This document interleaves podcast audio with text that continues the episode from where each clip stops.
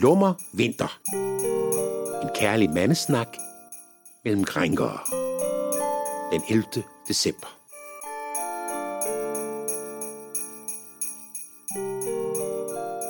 Det er paradigmeskiftenes tidsalder.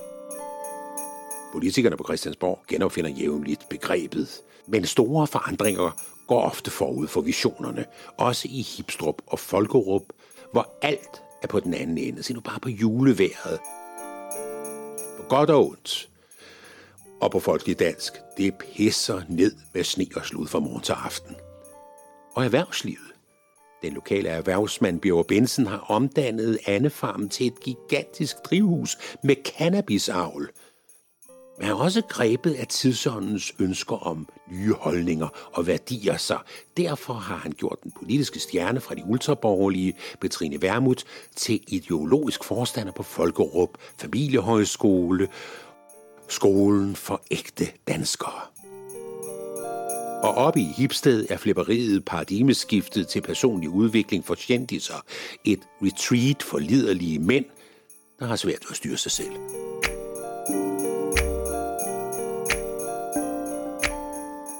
Det bliver en lummer vinter. For under sneen forstummer de dumme klummer Der tænder som mundtunger Forhindrer det unge under der glimter. Hvad er det jeg siger? Er det mærkeligt at jeg mærker det skriger? For det er forfærdeligt at vi færdes på stier. Hvor de bjerg vi bestiger Er et bjerg tiger tiers kamp for værdier Så jeg siger.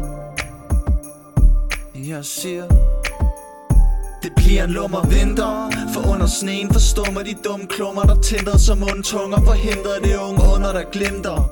Hvad er det jeg siger?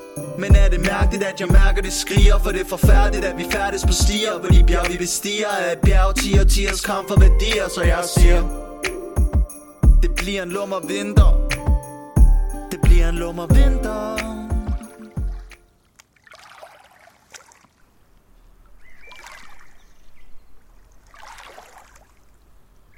Det var en anden tid brummer den lille højtaler i aversionsterapi-bamsen, da Mikkel Ren lægger den fra sig i gruset nede ved Lange Sø og sætter sig på en tyk, glat strandet træstamme.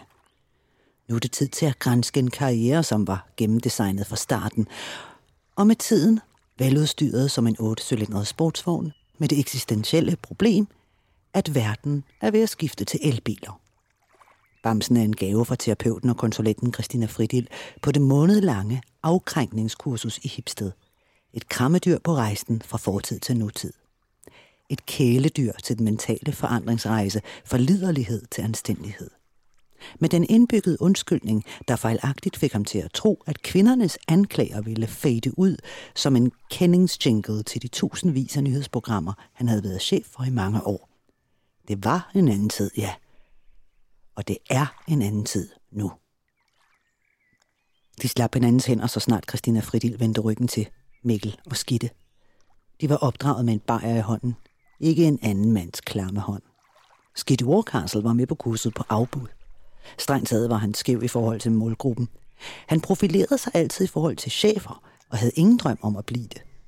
Men da en af hans gamle venner fra Journalisthøjskolen, ja, han var selv blevet chef for en ny radiostation, havde et varmt hjerte over for sin gamle studiekammerat, der jævnligt og velfortjent havnede i feministernes klør, så skaffede han ham en plads på holdet for jagede krænker. Skitte Warcastles problem i arbejdslivet var, at han dybest set hede efter at være gonzojournalistikkens arveprins i det her lille danske kongerige at være proletariatets og de skæves historiefortæller, med den udfordring, af genren døde med skaberen Walter S. Thompson i USA for 15 år siden.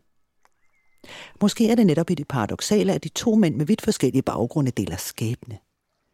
De er i stadig stigende grad asynkrone med den tid, de lever i. Den veluddannede og succesfulde kærejournalist og chef Mikkel Ren, der gled ned fra toppen efter at være citeret for ikke at ville knalde en medarbejder, fordi hun var for skrab og grim. Senere måtte han sige op, da en selfie af ham selv og hans erigerede lem, sendt til en Facebook-veninde, endte på de sociale medier. Nu var han ind som chef på en tabloidavis under konvertering til en annonceavis. Og så kom næste bølge af anklager om krænkelser.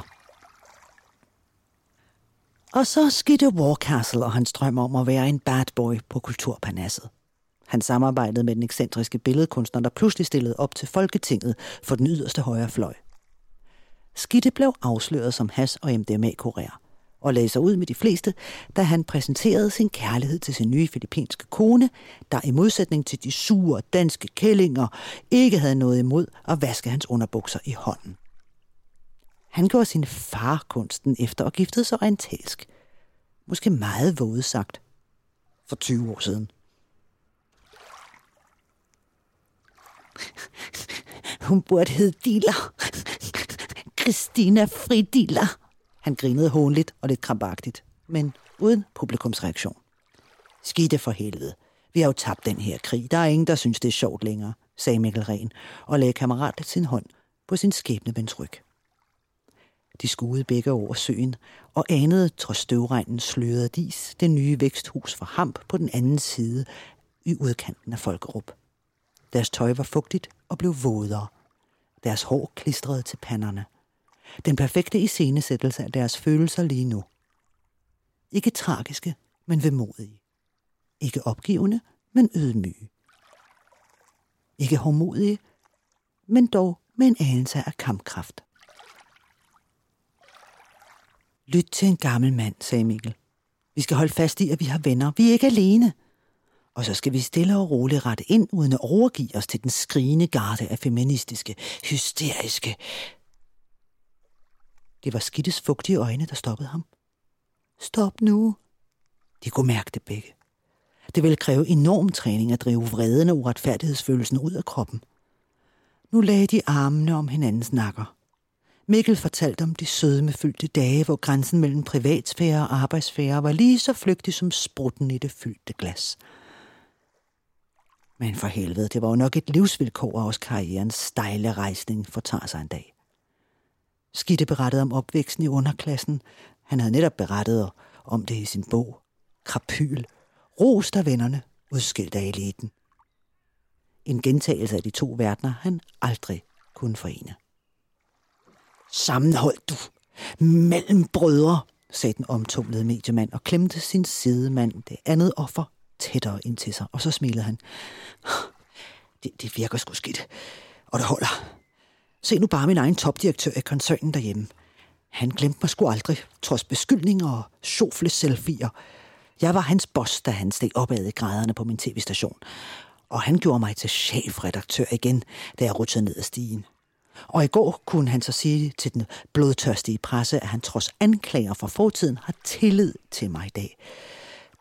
Det er sgu da søstersolidaritet for mænd.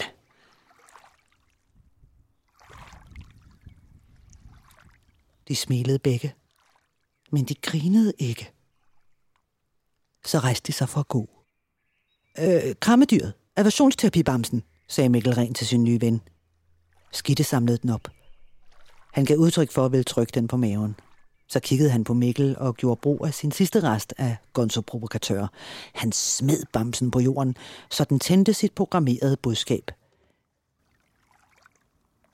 Jeg blev svigtet af far.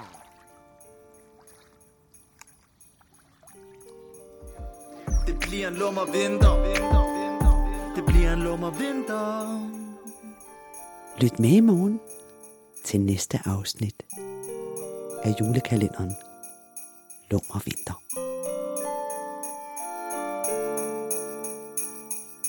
Musikken til Lummer Vinter er skrevet, komponeret og sunget af Sebastian Brønum. Det bliver en lummer vinter. Det bliver en lummer vinter.